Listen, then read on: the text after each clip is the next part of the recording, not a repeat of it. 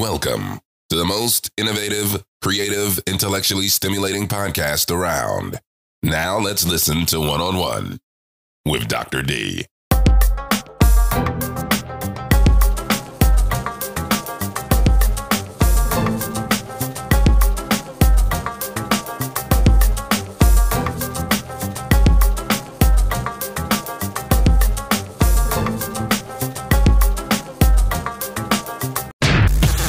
You've tuned in to One on One with Dr. D. Now, get ready to listen.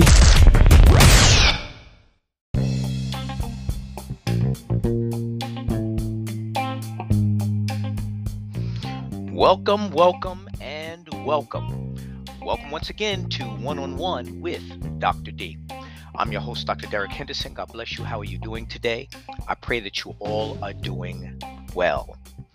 Well, we're here for part two of this lesson, which is coming from a lesson that I taught uh, in my school called The Seer, the Prophet, and the Gift.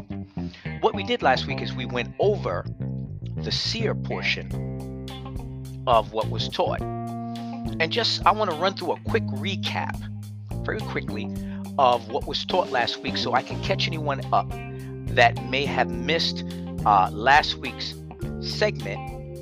Uh, and I do suggest that you go back and you listen to that segment so that you can catch up uh, with this week's segment.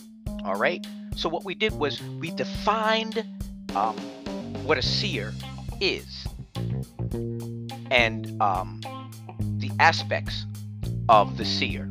So, we, we got into the depth of uh, of the definition of what a seer was, and basically, um, basically saying that there are many different versions of a seer, but its most basic spiritual definition is that it is one who sees in the spirit realm and prophesies what is seen.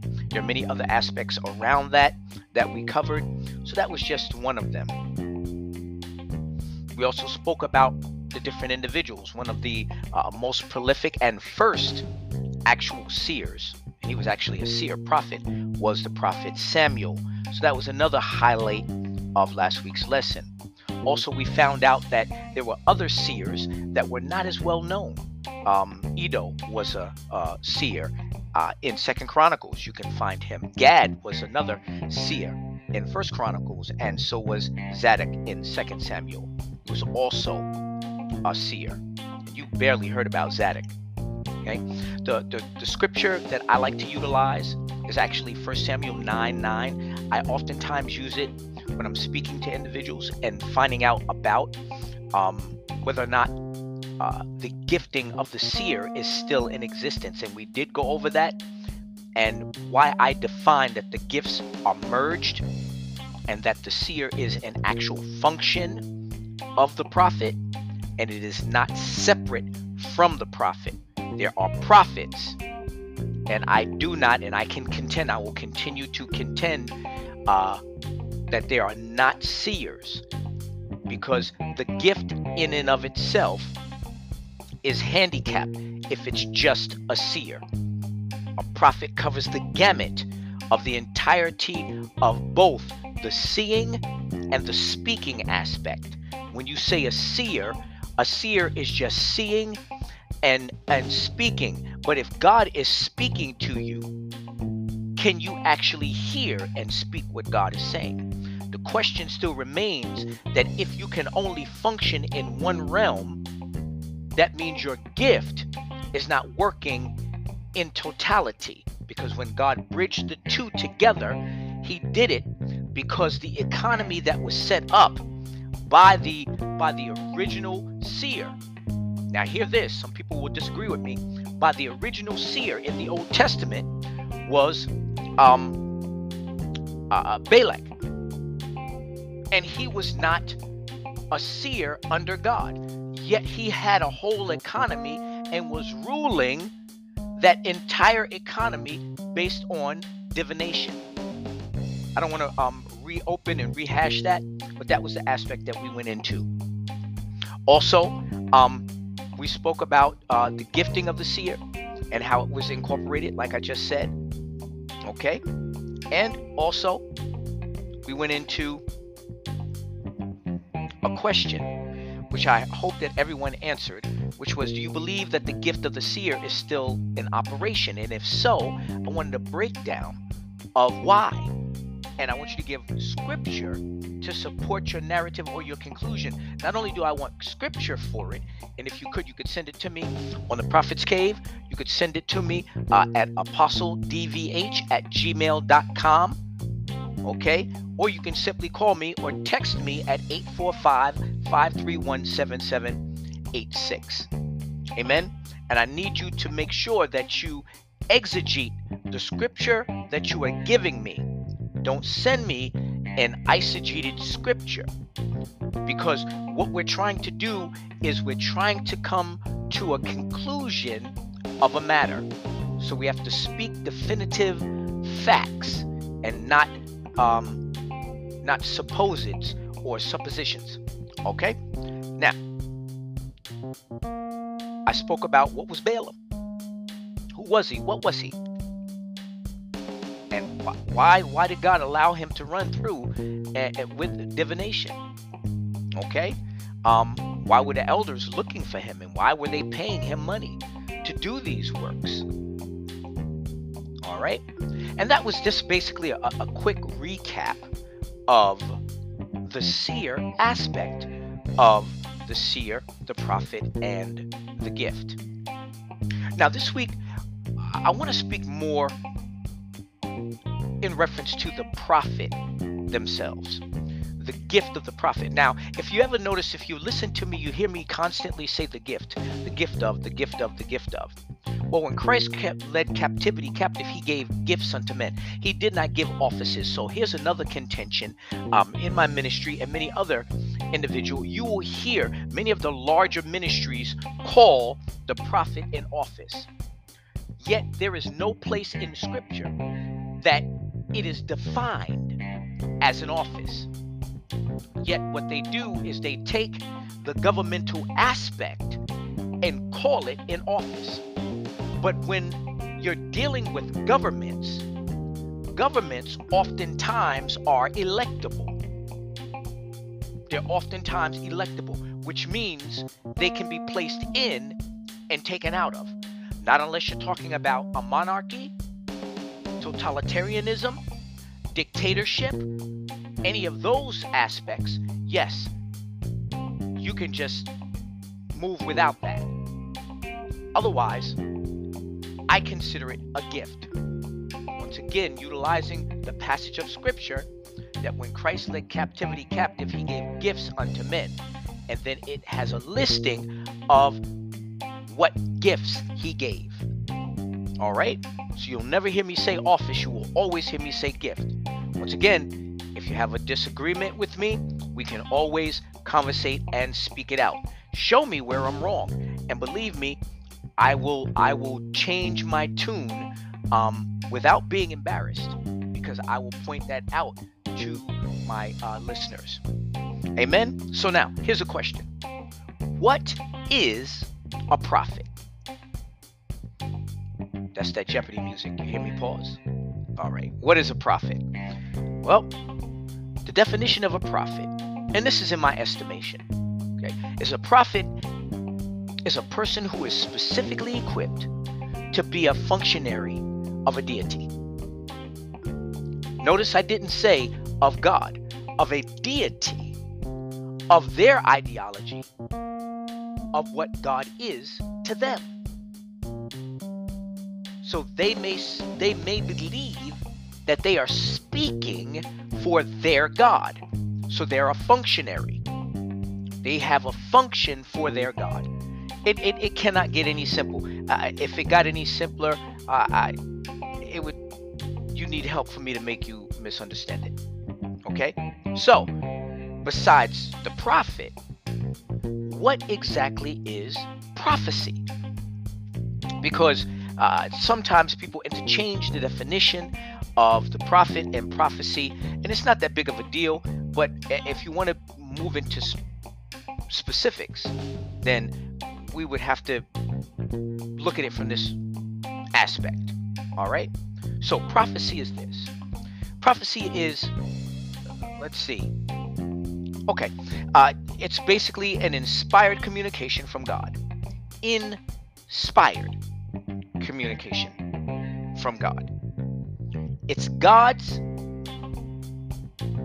and I'm going to call it supernatural because I have a problem with that word in particular. But it's God's supernatural communication to us. I want to redefine that and let me put in here it's God's spiritual communication to us. Okay? And and and and and oh, I'll I'll leave that right there. To us. Okay? Now, what makes it prophecy is that God speaks through his prophets before okay this is prior to the earthly event in question occurs okay before it occurs occurs occurs whichever way you want to say it but before it happens god speaks to the individual that he has deemed he has called he has gifted as a prophet tells them the event that is going to take place. But he doesn't tell them it's going to take place simply for them to sit back and not do anything with the information that he told them. God doesn't do things for no reason, He does everything for a reason. We serve a God of purpose. All right? That's what we do. We serve a God of purpose, not a God of just wanting to show off. Now, here's a good question that some people have asked Why do you prophesy? What's the purpose behind you prophesying? Now, I know many people say, well, you prophesy because God desires to give his people a word. Maybe it's a um, maybe it's the type of word that is going to benefit them. Maybe it's something that's going to happen to them. He's going to keep them out of trouble. And God could send angels for everything like that. But why? Why do we prophesy? Listen, the prophet in God's prophetic people prophesy out of obedience to God and for the love that God has for us. That's why. It breaks down to the very same thing that Jesus came to proclaim God's love for us God's uh, uh, uh Jesus' entire walk was because of love. If you want to break it down to its most infinitesimal and and relative terms, he came because he loved us. John 3:16. For God so loved the world that he gave his only begotten son. It begins right there, it starts stops in the middle and then it stops at the end because he loved us. Period. And understand this, those who obey the Lord here it is, are his friends and are privy to God's business. I'm going to say that again. Those who obey him are his friends. The Bible says, if you love me, you will obey me. That's the sentiment of a parent, not a dictator, but a parent who loves. Okay? John 15, 13 through 15 says, Greater love has no one than this, to lay down one's life for his friends. You are my friends if you do what I command. I no longer call you servants, because a servant does not know his master's business. Instead, I have called you friends. For everything that I learned from my Father, I have made known to you. That's Jesus speaking to us. That's Jesus speaking directly to us because he simply loved us. Now, I want to move a little bit deeper into the aspects that that are mostly neglected by a lot of individuals. I've only heard um, I've only heard apostles speak in reference to this. Okay, how do we prophesy? How is it that the information gets from where it gets from, which is from God's lips, to our ears, our hearts, our minds, our spirits, for us to uh, for it to go through us and push through us to come out so that it becomes a relevant word in the life of the individual that it's sent to affect. What happens in that? Well, let me read a scripture for you, another scripture for you. Numbers um, 12 6. It says, And he said, Hear now my words. If there be a prophet among you, I, the Lord, will make myself known unto him. Here it is. In a vision, okay, and I will speak unto him in a dream. So, vision, and once again, we can go back to the seer and speak unto him in a dream. The prophet, the prophet being the oracle, and that which was once called a seer is now a prophet. And the emergence, and we're speaking numbers now, this is Old Testament God wanted to make sure that they knew that because this was in the likes of of a conversation that took place between Miriam and Aaron, um, speaking about Moses, and it it it it upset the Lord, and so he had to make it known that he heard this conversation. Amen. Now, I want to go into how prophecy takes place. How do we prophesy? How do we move beyond our physical bodies so that we can get this message? Because many people believe that God speaks, we hear, we speak. God gives a dream or a vision, we see, we speak. That's great. That's a very small, infinitesimal aspect of how this is done. I'm going to make a statement so that people who hear it, you can understand it. The only way for us to prophesy, remember, I define what prophecy is, is that we are able now and this is for the visionary which is the seer also if you if you are saying that you are a seer you're not a prophet well i want you to follow along with me under this wise. This is what god does okay? As a seer slash prophet or a prophet slash seer i prefer to say prophet in the totality of the gifting. You prophesy from the future. That's what you do. You prophesy from the future. Now, I'm not talking about time machines and none of that other stuff because remember, we serve a God who stands outside of the realm of time. He created time. So, in the fact that He created time, time was not created for God, it was created for us. It encapsulates us time did not begin relatively until we walked out of the Garden of Eden.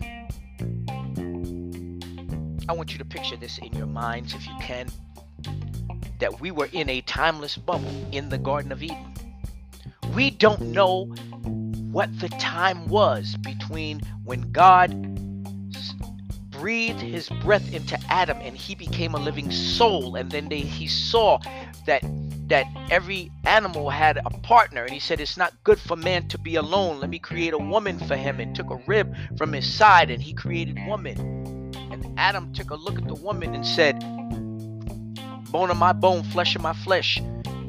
This one should be called eve. Uh, we don't know the time period that it took. You want to know why we don't know the time period? Because within the encapsulation of that area there was no time. But they walked out of time after the disobedience. God came down to speak to them in the cool of the day. Every day. Hear me, in the cool of the day. What does the Bible say about a day? A day is like a thousand years. Like a thousand years. He came down to speak with them I want you to think about this. And he had conversations with them. Our ideal of what a day is is only 24 hours.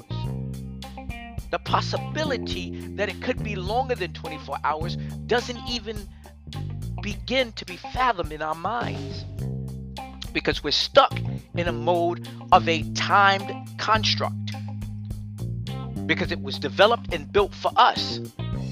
Why? Because sin made time start ticking the moment man sinned.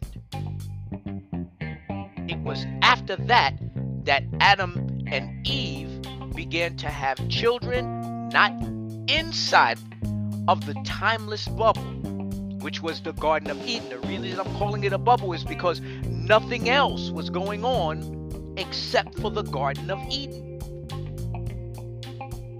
At that point in time, when he removed them from the Garden of Eden, they had children. Imagine this if you can. Imagine Adam and Eve had children while they were in and at the Garden of Eden, and then they had to leave the Garden of Eden.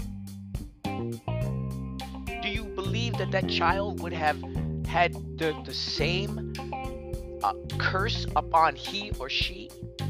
That because Adam and Eve, and let's call it what it was, they disobeyed God. They were put out of the garden. That was a curse. They were in paradise. I'm getting off the topic here. But I just wanted to uh, give you an insight into the things that are relevant to what is going to take place when you prophesy. Because you're going to be moving and traversing. Let me tell you, there are realms. But realms are the top of the echelon. I hear people and ministers speak about um, going from, you know, going to different dimensions. Well, you cannot go to a different dimension if you have not cleared the levels. That's period. Because the Bible speaks about line upon line, line upon line, precept upon precept, precept upon precept, here a little, there a little. And that's and I'm and, and I'm not exegeting, I'm eisegeting a scripture. I'm taking it out of context on purpose. But when you think about that, how it is that we learn those things, then you can also take a look at the levels that we are spiritually. As the children of God, spiritually, where are we? We learn line upon line, line upon line. That means level to level, level to level. Precept upon precept, precept upon precept dimension to dimension, dimension to dimension. Here a little, there a little. Realms, spirit realms. These are the things, but these equations only come if you have learned each one beforehand. It's like learning math. It's like learning anything that you need to build upon. You have to start from the basics and learn and gradually apply what you've learned each step of the way. Amen. Well, listen, I've I've overspoke um, some of the things. So what I want to do is I want to continue this next week. Next week, we're going to speak about the mechanics of prophecy. Hear me, the mechanics of prophecy. How do you prophesy? From what place does it come from? How does God speak to us? Okay, in the manner that He speaks to us. I want us to go and get in depth into this thing only because once we do this, we'll be able to get a, gain a better understanding of the intricacies of prophecy. And though we've all been given a gift, because understand, and I'll say it like I said it before everyone can prophesy. I've said it in the last segment. Acts 2:17, Joel 2:28. In the last days I will pour out of my spirit upon all flesh. All flesh means every flesh. Which means you can prophesy. I can prophesy. Your dog can prophesy. Your cat can prophesy. Your cats, your hamsters, your gerbils. Everybody can prophesy. Now I know some of you are thinking, well, he's crazy because you know cats and dogs prophesying, but they can. Their behavior tells you. Don't get stuck in believing that prophecy can only be done in speaking. Our definition for us as the image and likeness of God puts us in a in a particular way so that we can prophesy like that. However, it can go much deeper. You mean to tell me an animal can't prophesy? Whenever bad weather is getting ready to come along, we don't know anything about it. But your dogs and your cats start, and I'll use this terminology, your dogs and your cats will start bugging out when the weather's getting bad. If you ever looked at horses and cows and find out if a bad thunderstorm is coming or, or something uh, tragic is getting ready to happen, they sense it in the atmosphere. What do you call that? What exactly do you call that? All right. I just want us to think more clearly about these spiritual things without us becoming um, super charismatic because we're Christian expialidocious. All right.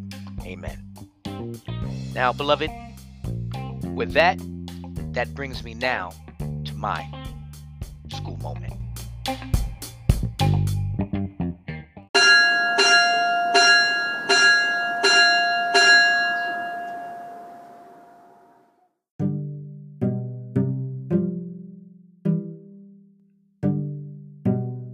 Beloved, today's school moment is misinterpretation misinterpretation. Now, on tonight's episode, I did something that I usually don't do. I eisegeted a particular text of scripture to make it fit into an idea that I desired. That's the wrong application of scripture. I wanted to come back and say that to you because it happens too much in the body of Christ and this is how misinformation is spread. You see, there are many different ways to interpret the Word of God. However, there is a correct, applicable way to apply Scripture to a text, which means you never read into the text what you bring to the text so that you can change the text. You come to the text empty so that the text can be read into you. That's how you exegete scripture properly. And you'll never have to eisegete scripture in any way, shape, or form. Believe me, it'll help the overall theological um, aspects of your ministry and even how you minister prophetically because you'll be more careful with your words. Beloved, words matter, and how you say them matter. And that is today's school moment.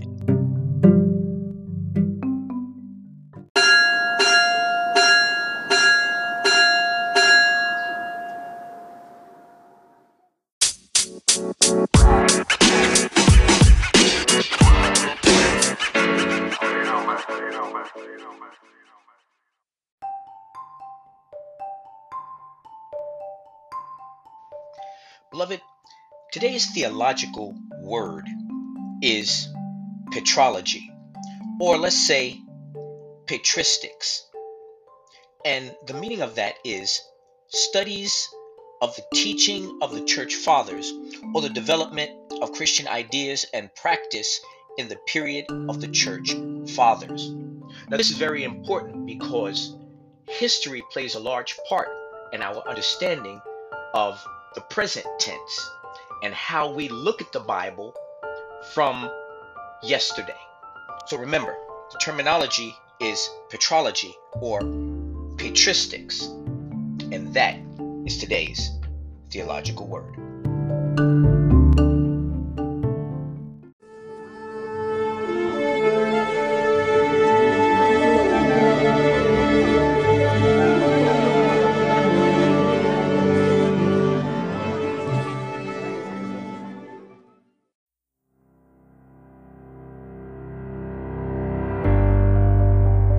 Thank you for tuning in to the teaching ministry of One on One with Dr. D. Please don't forget to like, share, and subscribe. Until next time, see you on the other side.